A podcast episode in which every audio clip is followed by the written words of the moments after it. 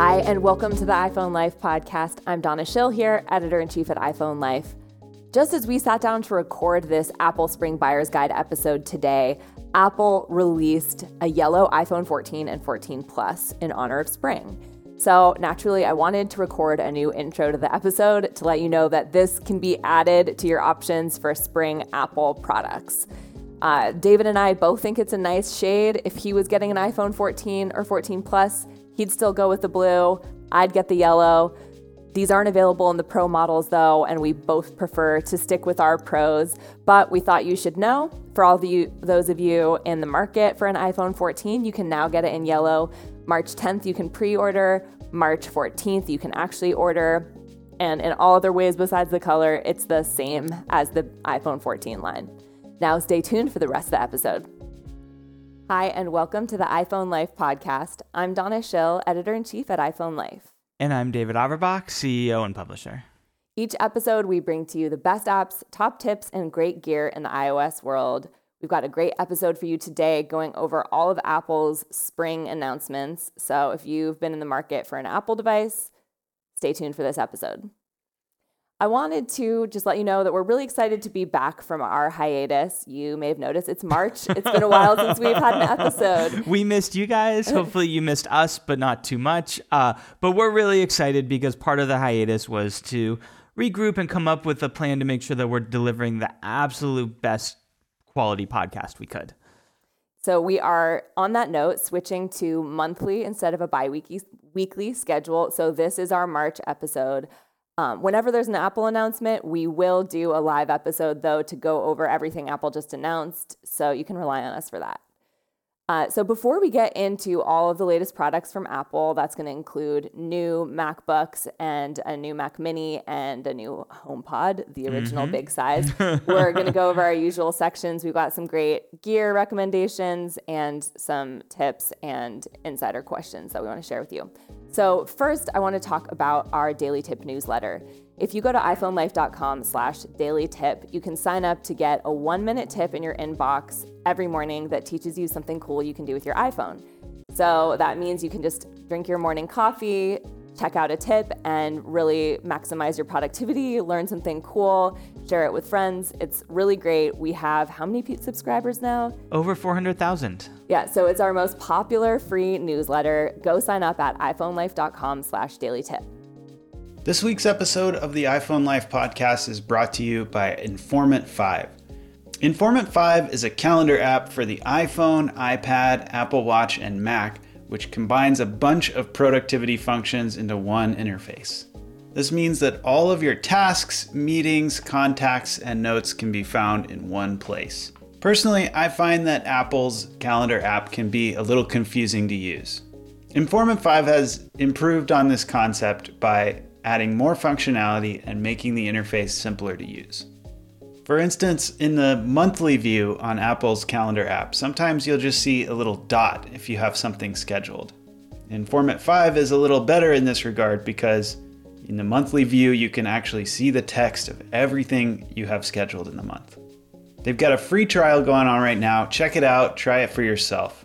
You can look up Informant 5 on the App Store or go to pocketinformant.com to find it. Upgrade your calendar app today with Informant 5. I've got a tip I want to share with you all today, and that's how to let certain contacts get through your focus mode and still hear your phone ring when they call you.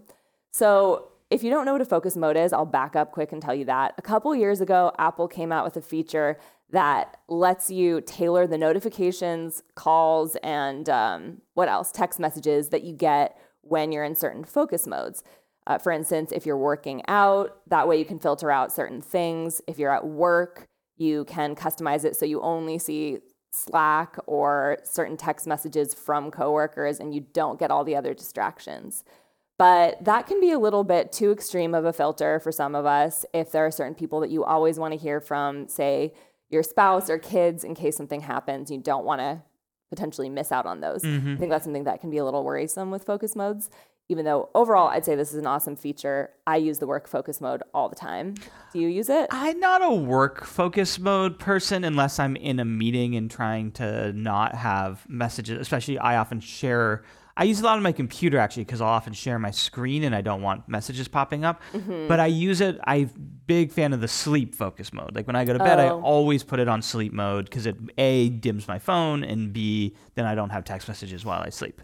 Yeah, especially if you have the iPhone 14 Pro or Pro Max with the always on display, you're going to want that. So it doesn't like glow in your room all night long.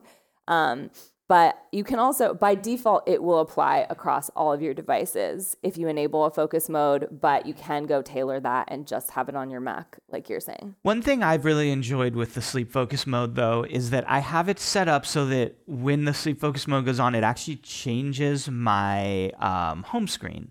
And it kind of just removes all of the like apps that distract me. And so I have it so that when it goes on, it goes on automatically around the time I'm trying to go to bed. And then if I am still awake and trying to use my phone, it just makes it a little bit more annoying to use my phone. And it's a good kind of subtle reminder to me to put my phone down and go to bed. Yeah, that's a nice a nice feature. So let's get back to it. In general, it's nice to go over the tips in the podcast because we can give more context. Like you can learn how to do this in one minute, but for those of you who don't know what the focus mode is to begin with or why you would want to use it, it's nice that we can give you our use cases here. Yes. So go to the settings app, tap focus, do not disturb. Um, this is a do not disturb expanded feature. Um, so then from do not disturb, you can tap on people, and from there, you can allow calls from your favorites. So if in the phone and messages, um, if in the phone app you have favorite contacts, which is sort of like your speed dial from the old days, um, you can hear from those people that you've selected, or you can just tap add people from there and choose custom people that you want just for that focus mode. So I actually don't use favorites because I want to customize it to the focus mode that I have enabled.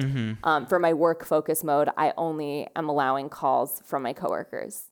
Um, so I go and add them all in manually. So that is our tip of the day. uh, and moving on, we are teaching a security course right now. So we've been getting all kinds of questions from all of you about security related things. So I thought it'd be on theme to share one of our recent questions uh, that has to do with password management.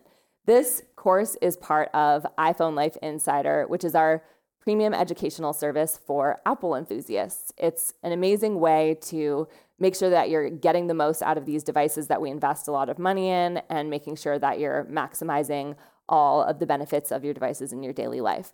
So you can sign up for Insider by going to iPhoneLife.com slash podcast discount and you get 30% off an annual subscription just for being one of our podcast listeners. You also can claim an extra 10% off if you're a senior service personnel or veteran.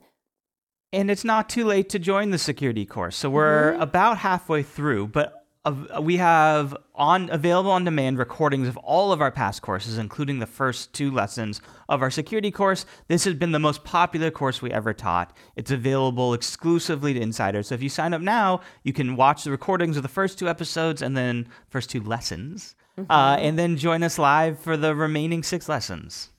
Yeah, so all of our live courses and recorded courses, premium guides, downloadable PDFs, digital magazine, uh, one-on-one help from our text experts. That's all included with your insider subscription. And in this security course that's going on right now, as David said, we're going over everything from the best password managers to how to browse online without ad profiles being created for you that have too much data on you, how to protect yourself against phishing scams. We have it all in here, and we have a really great security expert in-house, Cullen Thomas, who's teaching it. So go to iPhoneLife.com slash podcast discount and get that 30% off. All right, so back to this question. We have Annette who wrote in saying, is there any way to port over my passwords from an Excel spreadsheet? After the last three password after the last free password workshop, I want to change most of my passwords. Is there any way to do that? I have a Mac, iPad, and iPhone to work with. So, our answer to you, Annette, is that yes, luckily you can import passwords into um, Apple's password management system.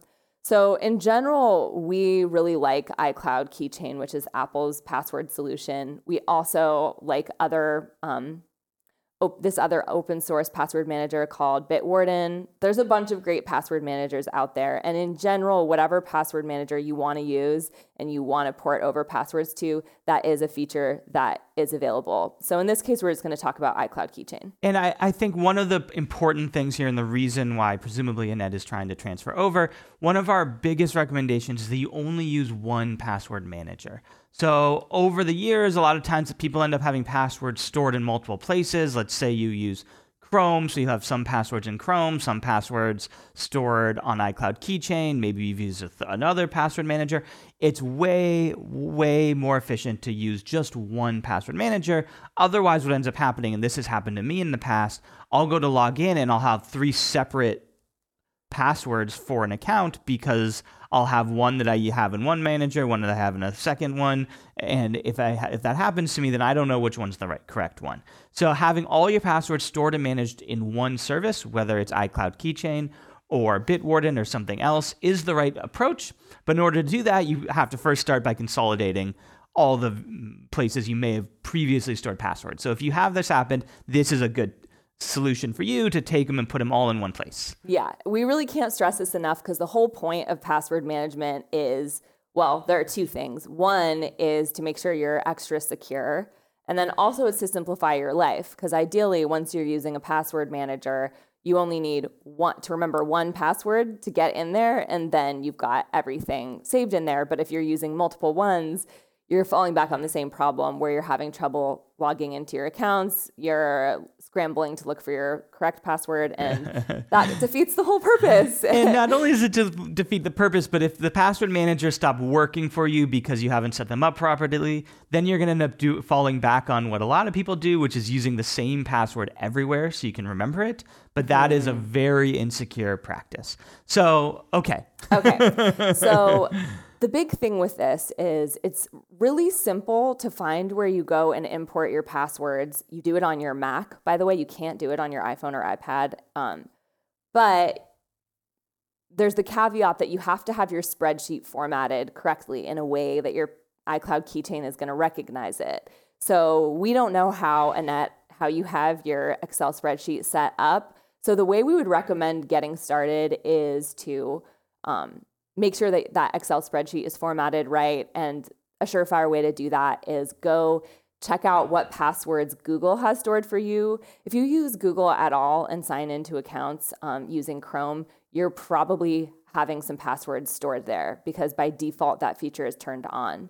So go in and find your passwords there, export them, and when you do that, you're going to open up that spreadsheet. And we just recommend pasting all the, the logins that you have from your other spreadsheet into this one using the same columns and rows that are already there. And then from there, you're going to go into the system settings on your Mac, go to passwords, and from there, there's an option to import passwords and import that Excel spreadsheet. Uh, when you're saving the updates to that spreadsheet, also make sure you're not changing the file type. So that's how you do it. Again, if you run into any snags along the way, because that's a bit of a, uh, you know, detailed process, it's really great to have an insider subscription because you can use, you can message us at Ask an Expert and we help you, you know, figure out all these little details. Yeah, especially for things that are a little bit complicated like this. A couple final thoughts here. Number one, just a reminder Donna was giving you guys directions for how to do this for iCloud Keychain. Um, so that's one of the many password solutions you can use. It's one that I love because it's built into Apple, but it really is ideal if you are using all Apple products, including Safari. If you're a Chrome user, if you're a PC user, you may want to check out a third party password manager such as Bitwarden.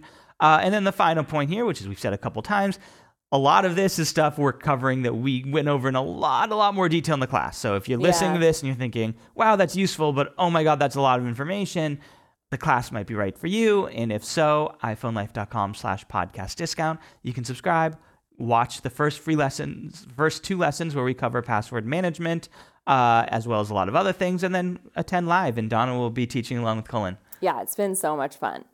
Um, so we now are going to go over some comments from listeners. Since it's been a hiatus, we have a couple that we want to read out. Um, then we do have some gear recommendations, and then we'll spend the second half of this episode talking all about all the new Apple gear. I have heard some comments from some of you being like, "Hey, you know, the podcast is on this theme, and it takes you a while to get to it." We have our regular sections that we do, but you can always check out. It's usually the second half of the episode is where we get into a theme if we do have one. So uh, sit tight. So we had, um, let's see, Trish wrote in, and I thought this was a great suggestion. Good morning. I'm a little late, but I finished listening to your episode on Freeform. You spoke of the new Freeform app and its possible uses. This is Apple's um, app recently that's a whiteboard app, and we talked about some of the possible ways you could use it. I wanted to recommend an app that you probably are familiar with, but some of your listeners who are teachers, students, or frequent meeting participants may not know about. It's called Notability. It's a wonderful app. It's a wonderful app that works across all Apple devices, but especially is great for the iPod, iPad, and iPhone. I have dyslexia and ADHD. I'm also 64 and have several college degrees and recently completed my doctorate. Congratulations. Congratulations. Um, notability got me through. If I'm writing, I'm not listening. If I'm listening, I'm not writing. Somehow I always miss something. With notability, it can record the lesson, lecture, or meeting, and every time I stop to write, it timestamps the recording. That way, I use this um, in meetings and classes to jot down a placeholder. And later, when I'm home and not distracted, I'll go to those timestamped spots and uh, be able to listen to what I marked. And she also recommends Stage Manager for teachers and others who use Zoom frequently and need to share your screen. Unless I'm doing something wrong, Stage Manager if Stage Manager is on, you can't access the Stage desktop from inside the Zoom app. So you do need to toggle it off before starting your Zoom. Thanks for all, Trish. So thanks so much for writing in, Trish. I hope you're listening to this episode. Um, notability is one that a lot of our writers have recommended over the years. So I thought that was a good one to share and bring to people's attention. It goes a lot further than freeform in terms of, you know, as she mentioned, it's more of a note taking app than a whiteboard app, but still just thought it was a, a great recommendation. We also had a message from Phil who listened into our podcast where we talked about macOS Ventura, the latest macOS operating system. And he was saying um, the system settings is a lot more like the iPhone and iPad, and we talked about that. Yeah. But he was saying that there's a weird thing that when you open system settings, it takes you straight to your appearance screen instead of like taking you back to the last thing you're open on or even to the top option. And I just want to touch that. And the same thing is happening for me. And he said he even wrote into Apple and um and they said it's a oh no, I assume this is a small bug that Apple will fix. No, he didn't write into Apple. Yeah, no, because it's weird because it is, it does seem to be a, a bug. Like, I can't imagine Apple thought appearance is the default, the best default place to take everybody, right? Yeah, it's odd. Um, so yes, that's happening for us too. Um, and then he was also mentioning every time he connects his iPhone to his MacBook, he gets a pop up that asks if it's a trusted device or not. And I just wanted to say that's something that's always happened, um, as far as I remember. Um, you always got to pop up when you connect your iPhone to your computer, but there is a new category of pop-ups that come up now, which are asking if you trust devices. I've noticed it a lot where I, like I mentioned earlier in this episode, I connect my computer to the TV a lot so that I can put my computer up on a big screen. And when I plug that in, especially if I'm using a new cable or if it's a new TV, it says, "Do you trust this?" That is new from Ventura. So it might be a slightly different pop-up than it used to be with a with for your iPhone. I'm not totally sure because I sort of make it a habit of never or not never, but I don't plug my iPhone into my computer very much. I like iCloud for backing up and syncing. And it is a good point. Now that I think of it, I feel like it used to happen. Like you could make it a trusted device, and then it just was trusted going forward. And now with this, it's every single time. Which sounds like a bug because in general for me when I'm like it happened to me when I updated Ventura, for example. I have a, mon- a second monitor in my office, so when I plugged it in, suddenly it was like, "Do you trust this? It might be dangerous." And I'm like, "I've used this monitor for years with this computer, so yes, I trusted it." But there was a def- there was an option that said, "Don't ask me again," and then it didn't ask me again the next time I plugged it into the monitor. So I'm assuming you checked for that, Phil. It seemed like you checked this out pretty thoroughly, but I, I think that might be a bug for in partic- for whatever use case you're doing, but definitely check because there should be an option to don't ask me again. Yeah. So, Phil, thank you for testing out uh, the Mac OS 2 and writing in your experiences. You know, you classified these in the subject line as small glitches. Um, so it sounds like overall you're enjoying it, but is it good to keep an eye on these things?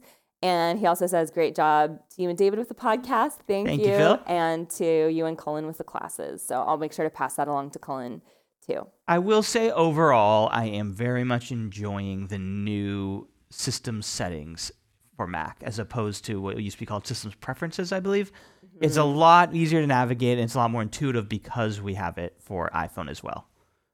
It is just nice the more we're getting like continuity across devices. Yeah, it is nice having continuity. It is there is something that cracks me up about it a little bit though because Apple is so insistent that they will never merge operating systems. So instead what they do is just keep porting features back and forth until they're basically the same operating system. I know. Yeah. Um, so gear. Yes. Do you want to talk about your gear first? Sure. I have a new one. Mine's an app actually. Oh. Okay. Yeah, so it's an app and gear section. Uh, I want to stand up for those apps out there. so I have started. I have. I don't even know if I told you this on. I have started learning guitar again. You did tell me that. Okay. I actually was just thinking about that the other day and was like, I wonder how his skills are coming along. Um, I don't know that my skills are coming on that great, but I'm really enjoying it. So I played guitar as you know, when I was growing up, when I was in, you know, like 10, 11 years old, I haven't played in like 10, 20 years. Uh, my partner bought me a guitar as a gift. And so I'm relearning how to play. I'm having a lot of fun with it, but I also live in a small town where we don't have a ton of great music resources. So I decided to use an app. Uh, and I, there's a million out there. Uh, I would love recommendations because I'm not necessarily I would like to try a bunch of them. I tested a few mm. out though, and the one I've landed on is Fender. Fender, of course, mostly makes guitars, but now they have a education app to learn how to play guitar. Uh, they have a free trial. It's around $19.99 a month after that free trial, but I've really enjoyed it. Um, they have it's a nice blend of different features where it has a path so it can guide you through like everything you need to know to master your guitar uh, and it kind of makes sure you cover all the skills. But it has a lot of uh, does it around learning songs a lot, which I enjoy because yeah. for me it's fun to learn songs while I'm learning guitar.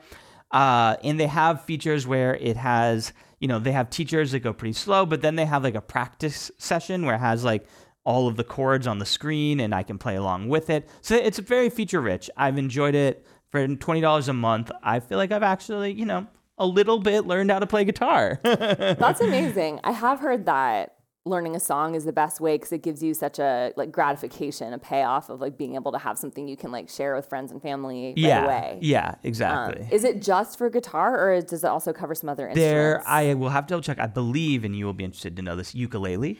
Okay, because I you're inspiring me. Part of um, part of what I was thinking about with you was that um, I just have been fixing up my home office and was dusting off my ukulele and was like, I really should learn how to play this. David's learning to play the guitar. Surely I can learn how to play the ukulele, which is supposed to be easier.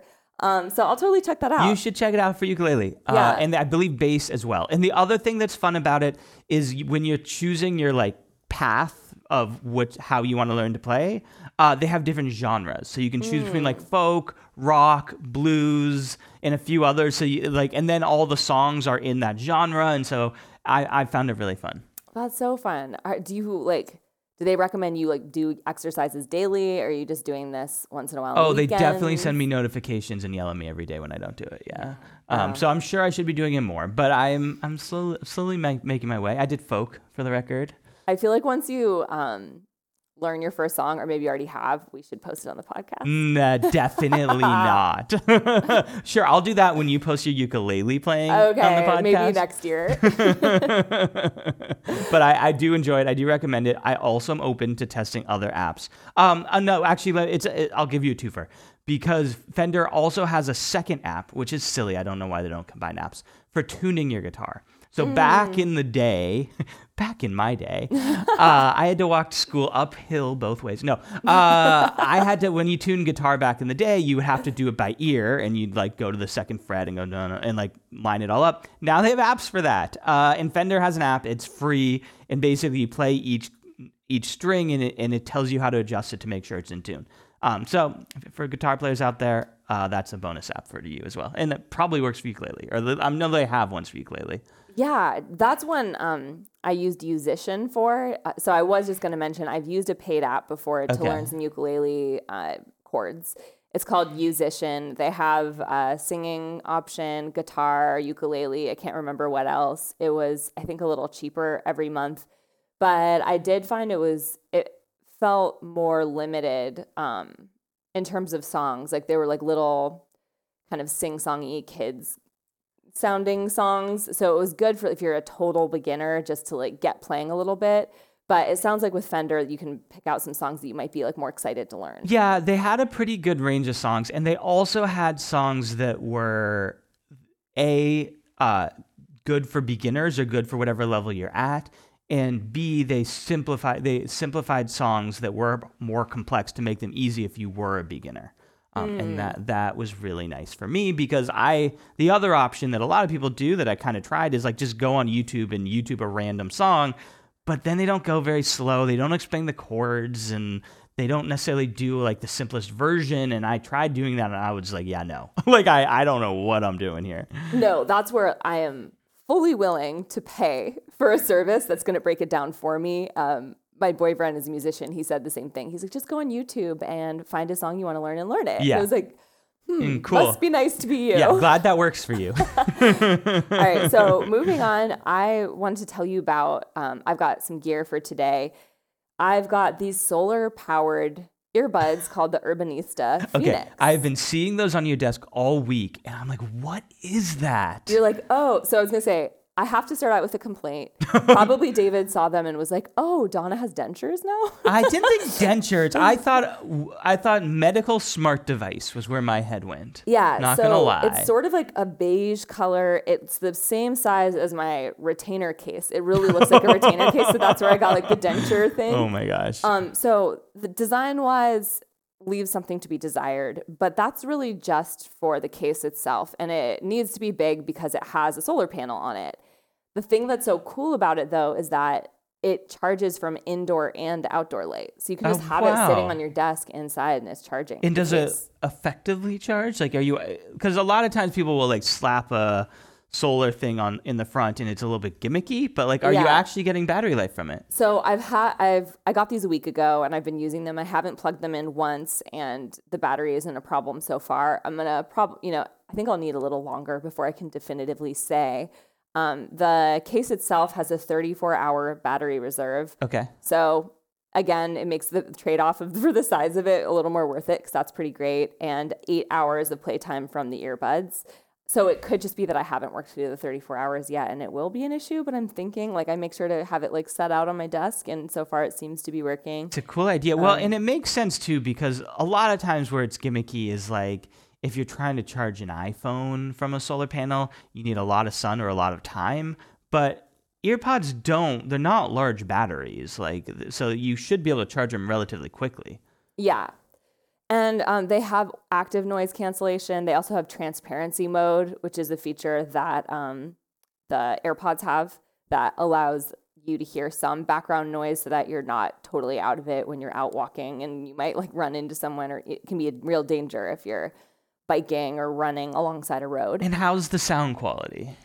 Pretty good. I mean, I really I've been using it for Zoom calls and things like that. I mm-hmm. haven't been using it for music a lot. For podcasts, I've been using it. Actually, that's not true. I've been using it at the gym also. So I do play music and they seem pretty good. I definitely am not like the greatest audiophile out there, so I don't I don't know. But I I haven't noticed a big difference from my AirPods. Okay. So the big complaint that I have is that when in the case, they still seem to be trying to connect to things. Oh, see, I I knew there was a catch, and I this is know. why I'm so loyal to my AirPods, which just seamlessly always work magically. Yeah. So the nice thing about these is that it's really easy to switch between my Mac and my phone. Um, I've noticed that some other third-party air, uh, earbuds like have difficulty. You have to like go in and unpair and repair or have, forget the device. Haven't had any issue with that switching between my Mac and my iPhone. But on the way home from the gym, I've like put these in their case and then I'm trying to talk via the Bluetooth on my in my car system and it keeps on trying to connect to these and it's mm. driving me bonkers. That is, yeah. So I've messaged, uh, you know, the the PR company that sent me these to let them know because this is a product that just came out. You can get them on Amazon for 150, but on their website it says still like order soon. Oh, funny. So brand new product, working out some bugs, but a really cool concept. Yeah. and, and I'm having fun with them. definitely a unique concept. Like a lot of times, especially in, in things like the headphone space, you just get a lot of Me Too products where they're trying to like just copy what everybody else is doing out there. And this is Yeah. unique and interesting. So I'm curious to see how it plays out. Yeah, I'll keep you posted. I'm still loyal to my AirPods. Sorry, guys. Today's iPhone Life podcast is brought to you by Matias. Matias makes keyboards that look and feel like the discontinued Apple keyboards, but they've improved upon the design a lot. For one, they've added the numeric keypad over on the side. I think this is essential, especially if you're doing spreadsheet work, anything where you're inputting a lot of numbers. I personally find the number pad to be critical on a keyboard. They've also added two extra USB ports so you can connect a mouse, a hard drive, anything you want right there to your keyboard. There's a precision volume adjuster right on the top, and I've got the wired version, but they also have a wireless version, a Bluetooth one, that can pair to your iPhone, your iPad, your Mac, up to four devices, and you can switch between them in an instant with the push of a button. The wireless one also has an incredible battery life. You only have to charge it once a year. Also, I just want to say it feels great to type on. They've really improved on the form of the keyboard. Honestly, no matter how you use your computer, it's such a game changer to have a good quality keyboard. It makes such a difference in your daily quality of life. You can find Matias keyboards at matias.ca. That's M A T I A S dot C A. Upgrade your keyboard today with Matias. All right, so I think we're ready now to talk about the Apple Spring Buyer's Guide. I'm excited. I know I've been looking forward to this conversation. So, um, we're going to be talking today about the new MacBook Pros that feature the M2 Pro and M2 Max chips. Sorry, I'm like, it's such a mouthful. I need to make sure I'm saying that right. Uh, also, Apple came out with an M2 Pro Mac Mini and an updated HomePod. So we'll talk about all that. We're also going to talk about some of the devices we're expecting later this spring because that might affect whether you want to buy these or wait. Yeah, yeah. We'll do a more in-depth rumor roundup down the road, but for a buyer's guide, it's important to know what's coming when you're making these decisions. So let's start just all the way back at the beginning here. Apple, I believe it was at end of January or early February released these. It was January. It was yeah, January. So yeah, they did it mid hiatus, which was inconsiderate of them. Yeah. Uh, but we are here to get you all caught up. They did the other thing they did, which was inconsiderate, was they did it all via press release. Yeah. So Apple typically has a spring event. It's possible they still will, but it seems likely that this was their in lieu of a spring event, releasing products via press release. Um, and I think you know we'll get through each of these, but some of it was release when Apple releases products via press release. It's because they're not that excited about them. So I think that's sort of a little bit of a spoiler in here. Um, the last thing before we dive into it, just to kind of define, we're, we're going to say the word M2 a lot. Uh, so Apple, was it just last year or two years ago that they introduced silicon? Two years, or maybe even I think it was end of 2020. Yeah, wow, it's been a little bit. Okay, so Apple uh, released Apple Silicon. So they used to use Intel chips in their Mac computers, and that's, you know, obviously Intel is the largest chip manufacturer in the world, to my knowledge. Uh, and they are in mostly most of the PCs as well. So Apple switching to their own chip was a huge shift. Uh, and when they did that, a lot of people, including us, were a little bit critical and concerned, but largely these chips have been very well reviewed. Um, so up until now, we've had the M1 chip and we've had the M1 Pro. Uh, so these are the first offerings. I guess they had an Apple Air, they had a MacBook Air with the M2 chip that came out last year. Mm, that's a good question. I've got the M1 MacBook Air and we're expect yes, they came out with an M2 MacBook Air, but it's still the small option. It still has the 13 inch screen. Yes. So we'll get into it, but there are rumors of a bigger one coming out later this spring, which I'm excited about. But um, there there is a second generation um, of Apple Silicon processors, which is you know the, a different term for Apple's M1 chip. So they've got the M1 and the M2 MacBook. Yes, Air. and these are our first though M2 Pro pr- products, and the M2 Pro is the more more powerful chip. Um, so okay, that's the background here before we dive into it. Yeah, and I think another. So David and I both have M1 machines. Um, Yes. You've got the M1 MacBook Pro. I have the M1. Yeah, it's a Pro chip, but yes. Uh, so it's the uh, and I've got the M1 MacBook Air. So mine's still a lot less powerful than David's because I've got the base mo- model M1 MacBook Air. But I'll say, just talking about Apple Silicon, I've been amazed at the battery life. The battery life is the big thing for me. of such a slim device. It's really incredible. Um, so I I love my M1 MacBook Air. And for any of you who have an Apple Silicon Mac, uh, kind of spoiler at the beginning too is that you probably don't need to upgrade. Uh, like that's what I would say. that this a lot of these devices specifically are more probably for people that haven't bought an Apple Silicon computer yet. Well, let, us dive into it because I, I largely agree. But let's get into what these specs are before Yeah. before we do the compare and contrast. So I think mostly what when Donna's saying that, what she's talking about is the new MacBook Pro line, and they released they updated both their 14 and 16 inch. Uh, and the big thing, and this is why I largely agree with you, it's pretty much the exact same computer that they already had, Yeah. except with a newer, faster chip.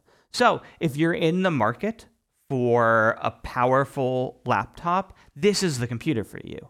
But if you just bought one, like me, like this one, you probably don't need to upgrade. The chip is faster, it is better, but the M1 Pro MacBook Pro is a really powerful computer. yeah, not many people are complaining about it. And I think a caveat to what I said too is like upgrading from one like the MacBook Pro to MacBook Pro. Like there might be an argument for going from uh, Silicon Air to a Pro. but anyway, so I think the um, David's assessment is right for especially kind of more just regular workplace uh, work and uh, maybe more prosumers even the m1 macbook pro is really amazing. There could be specific uses that are really needing like really high performance where you might need that m2 chip. So there are a few differences just Yeah, in the, the make of it. Um, overall it's the same design same sizes. You can get a 14 and 16 inch option and you can there's a lot of customization you can do. You can get the M2 Pro chip or the M2 Max, which is even more powerful chip. Um, and there are some changes though to the actual design of it. The battery life is even better, but that's because of the chip. Um, it has Wi-Fi 6E, so it's like a little more future-proof just in terms of Wi-Fi technology. And I wanted to check that. I believe that the MacBook Pro model has Wi-Fi 6, Six, which is very important because most modern Wi-Fi's moving forward are going to be Wi-Fi 6, but 6E is a little bit more future-proof. But again, unless you have a very specific niche where you need that, that probably doesn't matter too much to you. Yeah. Um, and this is the same, I'm pretty sure, at least uh, for the the MacBook Pro M1 that you have, that you can customize it with up to 96 gigabytes of RAM and eight terabytes of storage. I think they let you max it out more. My memory was that I maxed mine out at 64 gigabytes of RAM. I definitely have 64 gigabytes of RAM. Um, if you are in the market to buy a computer, one of the recommendations I always give is if you're going to invest a little bit extra, do it in the RAM. I think RAM is a really important piece of the computer. It's what allows your computer to handle multiple uh, software open at the same time. If you're somebody has a bunch of tabs open on a computer, uh, that it handles that, switching between softwares. So there's a lot of ways in which it, if you have a lot of RAM, your computer will feel very fast. And if you don't have a lot of RAM, even if your computer has a great processor, it's gonna feel slow. It's gonna get slow. It's you're gonna get that spinny wheel Um, so I do recommend people invest in RAM. That being said, 96 gigabytes of RAM is just an insane amount. Um, so unless you're doing something like 3D rendering, video production, you don't need that much. You need 32 gigabytes is sufficient for most people. 16 is fine for a lot of people. I splurge to get up to 64. That would be like the most you really need. And that's something you pay a lot for too. And Yes. same with the storage. How much? Yeah. What? So what did you end up doing, and how much did that cost? Okay, so I can't remember how much it costs off the top of my head, but I will tell you how much storage I have right now, and the answer to that is I have two terabytes. Um, that was something. so funny story.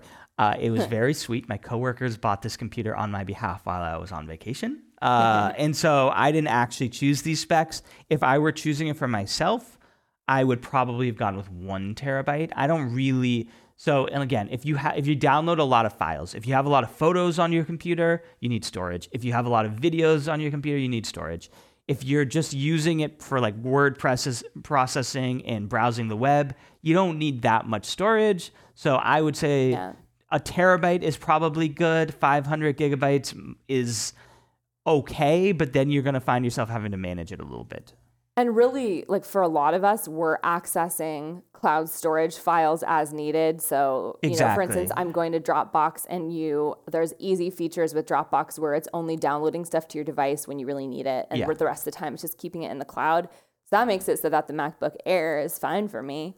Um, so really, it's like it's amazing some of the options they give here, but you're going to pay for it if you want to max out your RAM and storage. You can go from spending like fifteen hundred dollars to over six thousand dollars. I think one of the most important comparisons to make here uh, when talking about the new MacBook Pros is actually with the MacBook Airs, because I think that's really fundamentally the decision most people are going to end up making. So the MacBook Pros are, I was reading, to prepare for this, I was reading a lot of reviews online, and I agree with the assessment that they're for people who need a workhorse computer but want it to be mobile.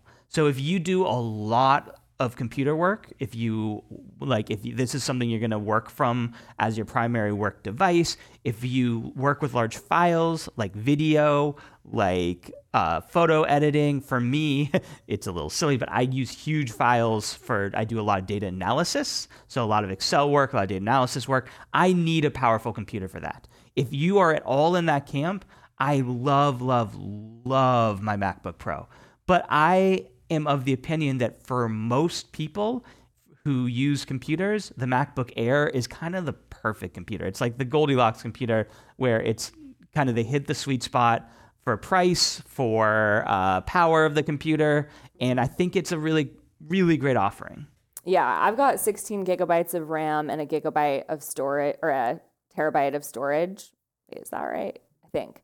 Um, and I will say that RAM wise is the only thing where I run into some problem. Like I do have to keep an eye on not having too many tasks going all at the same time on my computer. Yeah. So that's something I would maybe up if I were you. Um, but yeah, for doing mostly word processing and accessing cloud storage as I need, it's to- it's pretty great. One of the things of having this job is you end up advising everybody whenever they're making an Apple purchase. So I've Yeah. talked a lot of people through this exact decision recently, and that exact configuration you have, Don, is what I've been telling people to get. Really. Yeah, and I, exactly what you said. I'm like, get a terabyte of storage, get 16 gigabytes of RAM. If you want to splurge, get 32 gigabytes of RAM. But I think that the MacBook Air is the right computer for most people. Let me add the one extra caveat here, two extra caveats actually. Uh, caveat number one is that the screen on this computer is wonderful. It's a bigger screen, so it's uh, Much I have 16 inches, but you it's either 16 or 14 inches. It's also micro LED, so the quality of the display is just amazing.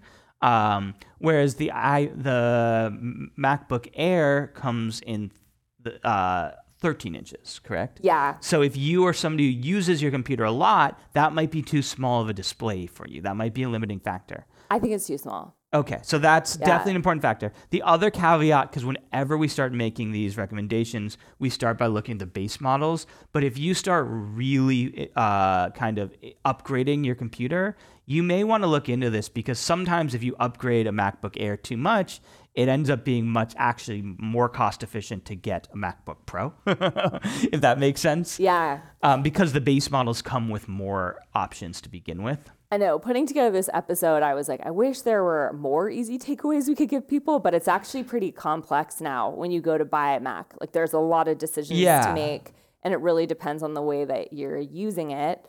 Um, I think Apple though has gone since switching to the M series of chips has made it easier for you in the sense where there's two very distinct computers for two different very distinct work groups. If you Yeah. uh whereas before it was really weird in that the MacBook Air depending on which configuration would have better specs than the MacBook Pro, but sometimes the MacBook Pro would be lighter than the MacBook Air. Like it made no sense at all. So they've cleaned it up, Yeah. but there's still it's still not an easy decision. There's trade-offs. It's um, I think that the MacBook Pro is definitely the better computer, uh, but it's also the more expensive computer, and it's way heavier. It's, like, Ama- big, It's yeah. it is not. If you're watching, this is a good opportunity to plug the video podcast. If Yeah. you're watching the video, you're seeing me hold it up.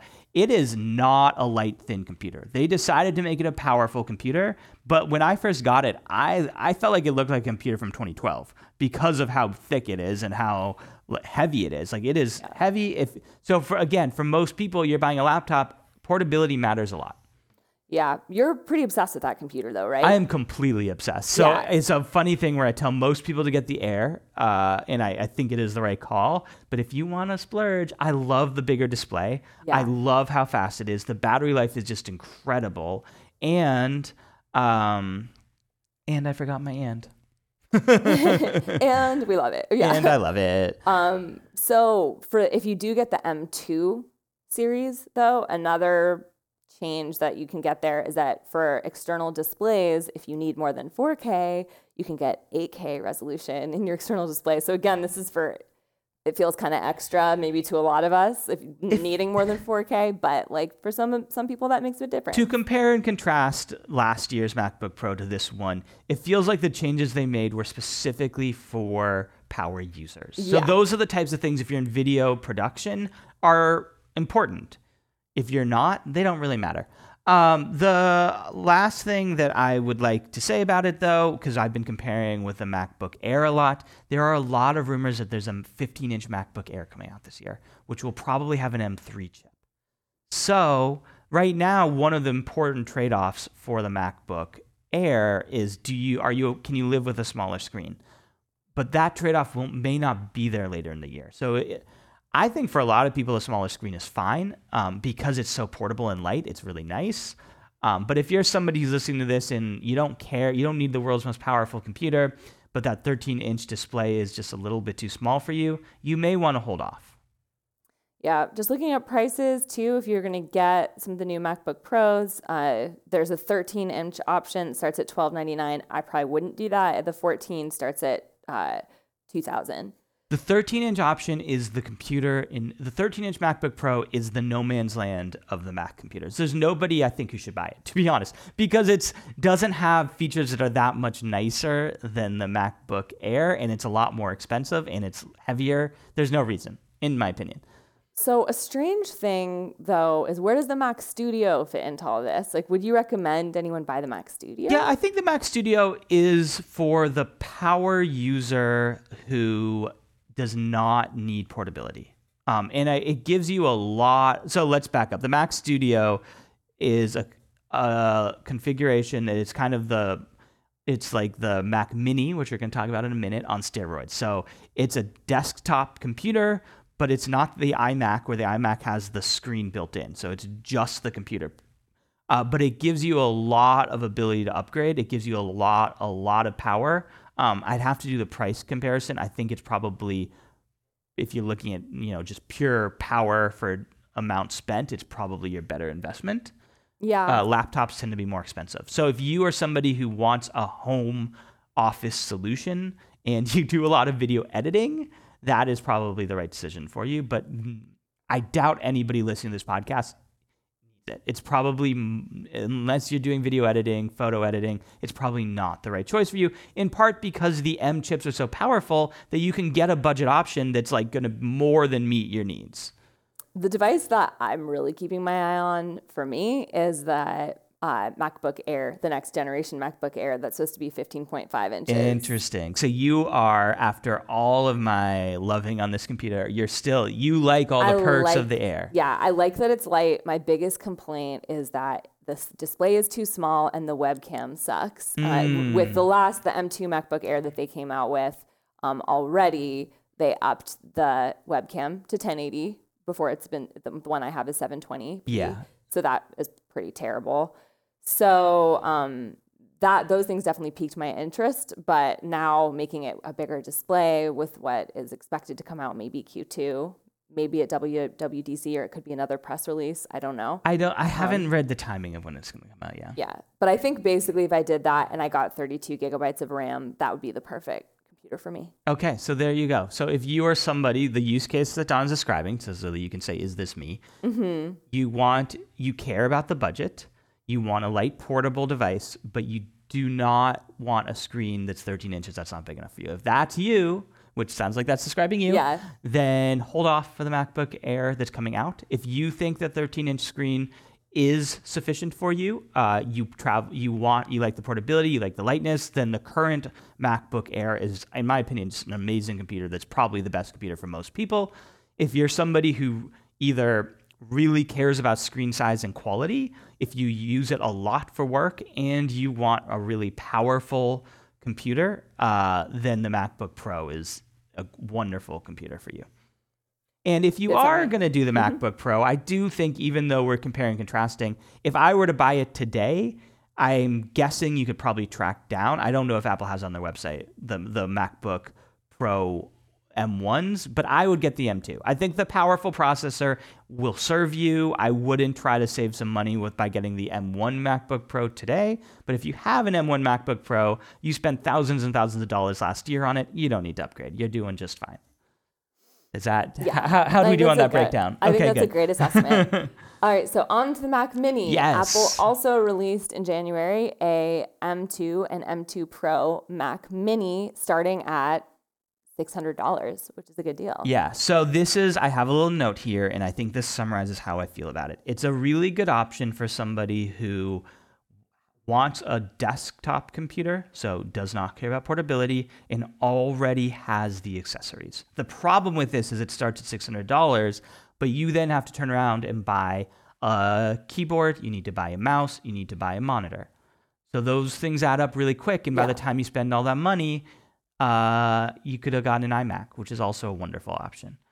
Yeah, I think the $600 is a bit deceiving in that way. But for people who already have a monitor and keyboard and mouse and they just want a better computer, this would be a great option. And the thing that they did well for this computer is that they made it a powerful computer. Before the Mac Mini, they sort of they made it their budget option, but it was so budget that it wasn't a very powerful computer. And then why are you buying it and then you're gonna have to turn around and you're gonna buy all this stuff. And by the time you're done, you could have bought an iMac, which was way more powerful. So this is actually a powerful computer.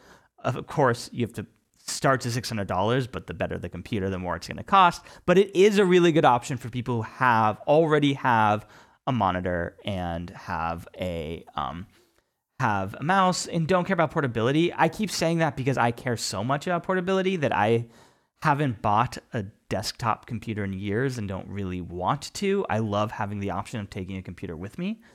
Yeah, me too. It's pretty like that's a baseline requirement for me yeah. at this point. Um, but uh, each to their own. Um, the one thing I will say though is I the in my opinion the best case scenario is what Donna and I do, which is we have a giant monitor in our office, we have a keyboard and a mouse, and we can dock our laptop to that. So then you have a two dis- two monitor option because you have yeah. your laptop monitor and your large monitor, and you have a really nice workstation while you are at home or at the office. And then if you want to go to a coffee shop if you're traveling, you have a laptop. I know it's actually a bit of a false comparison in some ways saying that oh if you have the mac mini you need to get a display and you need to get a m- keyboard and mouse. And if you have a laptop you don't. Because for a lot of people you need those things either way. Like for a lot of the work i do i really do need a bigger monitor like at the 13 inch display. I feel really strange Yeah. by the end of the day if i'm just using that. So really i'm starting with a more expensive laptop and i need all those extras So, Anyways. as always, we try to summarize it and then we tell you why all the reasons our summaries do not account for everything. yeah um, the last thing, though, that I think is a really important data point for the Mac Mini is that, again, this is where the rumors come in. There's a lot of rumors that we're very close to seeing an, a new iMac with an M3 chip. So that'll be a more powerful chip, although the Mac Mini comes with an M2 Pro chip. So the M2 Pro chip might actually be a little bit more powerful than the M3 chip. I don't know yet.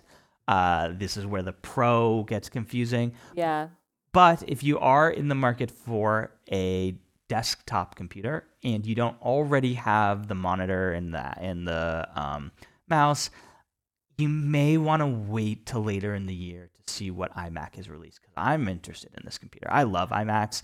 I love the like current fun model. colors. Yeah. um, I, I and so I I'm curious to see what the next mo- generation looks like. So that's just the is it a right time to buy a Mac Mini? Yes and no.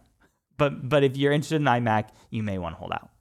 Yeah, I'm curious with a new iMac if that would be enough to get anyone in our office buying one because uh, a lot of people were really interested in the iMac, but it wasn't quite powerful enough to be like a really great video editor, for instance, with just the M1 chip. So maybe. Yeah, that was I think largely our video production team. Yeah. Uh, and then the people who weren't in video production just chose the MacBook Airs because they're light and portable. Um, and so even our video team wanted the pros so they could be portable yeah, versus the iMac. it was more of a portability challenge. I think it'll be definitely powerful enough to do video editing, and it'll be a very powerful computer. But again, uh, it's just a desktop computer, and you sacrifice portability, but it comes with everything you need, which is why I tend to like that because I tend to just like getting it all in once in one bundle. It's a beautiful display. It's a really beautiful display, um, and so I tend to lean that way over the Mac Mini, with a few exceptions, which we discussed. So, last but not least, we're going to talk about the new HomePod. Apple's original HomePod, uh, for a while, was discontinued, and now it's back again in the same form factor. At least it's three hundred dollars, and it has some new smart home features to it. Yes. So, David, I feel like you're the biggest HomePod fan of The Office. Are you excited about I this? okay. I have I have thoughts. Yeah. Um, as always, they are complicated thoughts. so we were in a really weird place with the HomePod where the HomePod was selling on the Apple discontinued it, stopped selling it. You could sell your used HomePod on eBay for more money than you paid for it because it was hard to find. Um, and the other side of that is because it's popular. So the large HomePod has a niche that is seems actually pretty important to me because the small HomePod is it's ninety nine dollars. It uh, and the sound quality is fine, but it's not amazing. And so when you look at a ninety nine dollar HomePod and then you look at a twenty five dollar or thirty dollar Amazon Echo Dot. I love the HomePod. I'm a, like uh, Donna said, I'm a big defender of the HomePod. Uh, I think it integrates with your phone in, in much better ways than, than the Amazon Dot does, the Alexa Dot. Uh, and I think that um, it's just easier to use, but it's hard to justify spending $99 on it when you could spend $25 on, on an Echo. But this product is interesting because it's also a really great speaker. And I love great speakers. I love having a great speaker in my home where I can play high quality audio from it. So I think in that case, the, what I'm making is the, the case for its existence. Mm-hmm. Where I have mixed feelings is Apple did almost nothing to improve it. They did a few small things, but I have the HomePod, which I bought probably five or six years ago at this point, and it's basically the same speaker. Yeah, like the sound quality has a few changes to it, but reviews have said it sounds pretty much the same. Yeah, and they actually, I think, took a couple speakers away from it. Again, the Yeah. reviews sound like it's the same, but they didn't do anything to make it a better sounding speaker, really. Yeah, and then it has a temperature and humidity sensor in there, which for smart home I suppose is useful. I personally uh, wasn't as excited about that as if I mean if it had like a CO2 sensor or something like that, like I'd probably be more excited. I think it's really useful uh, what for, if you have a smart home. So I'll give you the reason why it's useful to me. I have, and spoiler, we're going to have a smart home podcast uh, coming up soon. Part of our switching to monthly is we can have a more thorough theme and really spend the time to research it for y'all. So Don and I have spent months researching HomePod or smart home gear. So mm-hmm. coming soon. But I have an Echo, or not an Echo. I have an Ecobee smart thermostat. And one of the things that it does, which is really cool, is it doesn't just measure the temperature in the room where the thermostat is. You can use sensors in other rooms so that you can have the temperature be uh, customized. So, for example, during the day, I make sure that the room where my office is is the right temperature for me. When I go to bed at night, I make sure that my bedroom is the right temperature for me. And to do that, you need temperature sensors. Eco, uh, Ecobee sells them, but I have a HomePod. I have a HomePod Mini, uh, and I have a old HomePod. So my HomePod Mini has a sensor in it.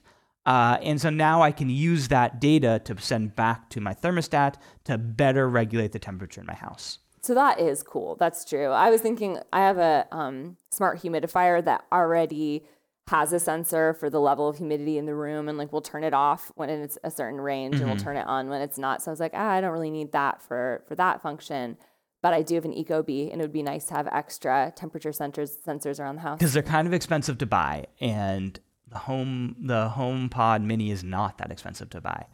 Um, so I do like it, but certainly it's more, in my opinion, it's a very niche use case. It's like, do you have an Ecobee smart thermostat, and do you uh, want a speaker, a smart speaker? If so, then even then you're probably talking about the HomePod Mini, uh, which uh, is great. But for the HomePod, if you buy one anyway, you'll be happy to have this feature. But nothing about it made me want to buy it more than the original one, in my opinion. How about you?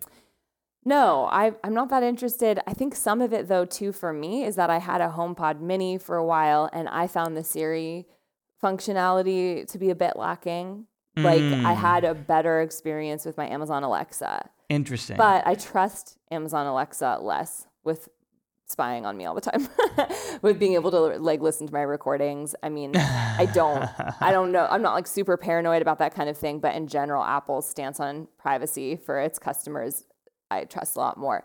But I did find um I just found that it didn't work that well, and I found it like it wasn't that great. Even once they came out with the um, functionality to have different voice profiles, that it didn't work that well. Yeah. Um, and so yeah, that's my main complaint. That at that point, I'm kind of like, why, why pay the extra to have it be a smart speaker if I'm not going to really make use of that that part of it? yeah.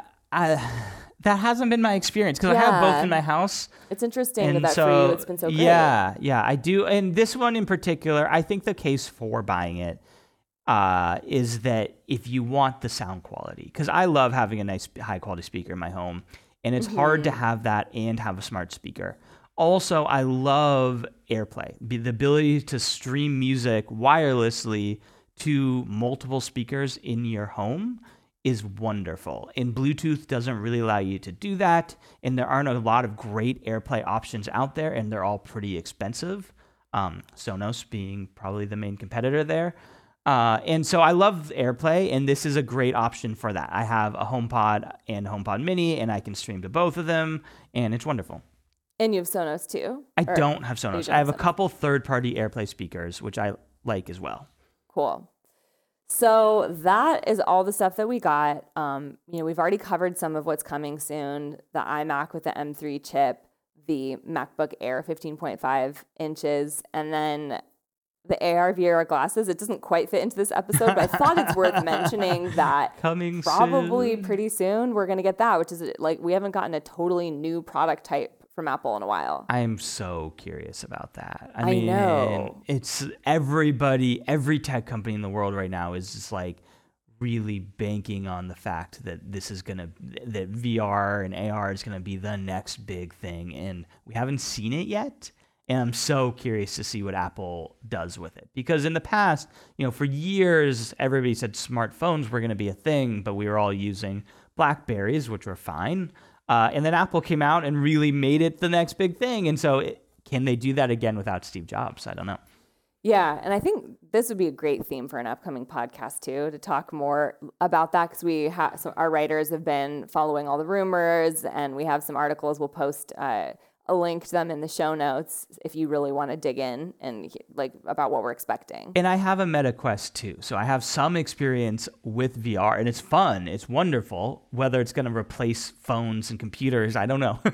yeah, it's interesting because um, you know I'm more interested, I think, in the AR side of Yeah. things, where you know augmented reality is superimposing digital products into the real world as opposed to like where you've got your VR goggles on and you're immersed in a completely digital world. yeah. um, it seems like more exciting to me to have something that's blended like that. It does seem like that is probably a few years out. Like At now they're saying 2025, maybe we'll get AR glasses, whereas now we're going to get VR goggles that may have some AR components to it. I don't know. Yeah, I don't know either. Um, but that's like more what we're looking at is like Apple's better version of VR goggles when there are a bunch of VR goggles out there. So do you like do you use your VR set? I I said I had it. It's actually my stepson's, and he has he does it for gaming, and he loves it. And I lo- like I've done it for gaming, and it is amazing. Like it feels like you're in a different world in a way that like Xboxes just don't. Yeah. So it's a really cool experience. But no, I'm not like using it every day to work or anything like that.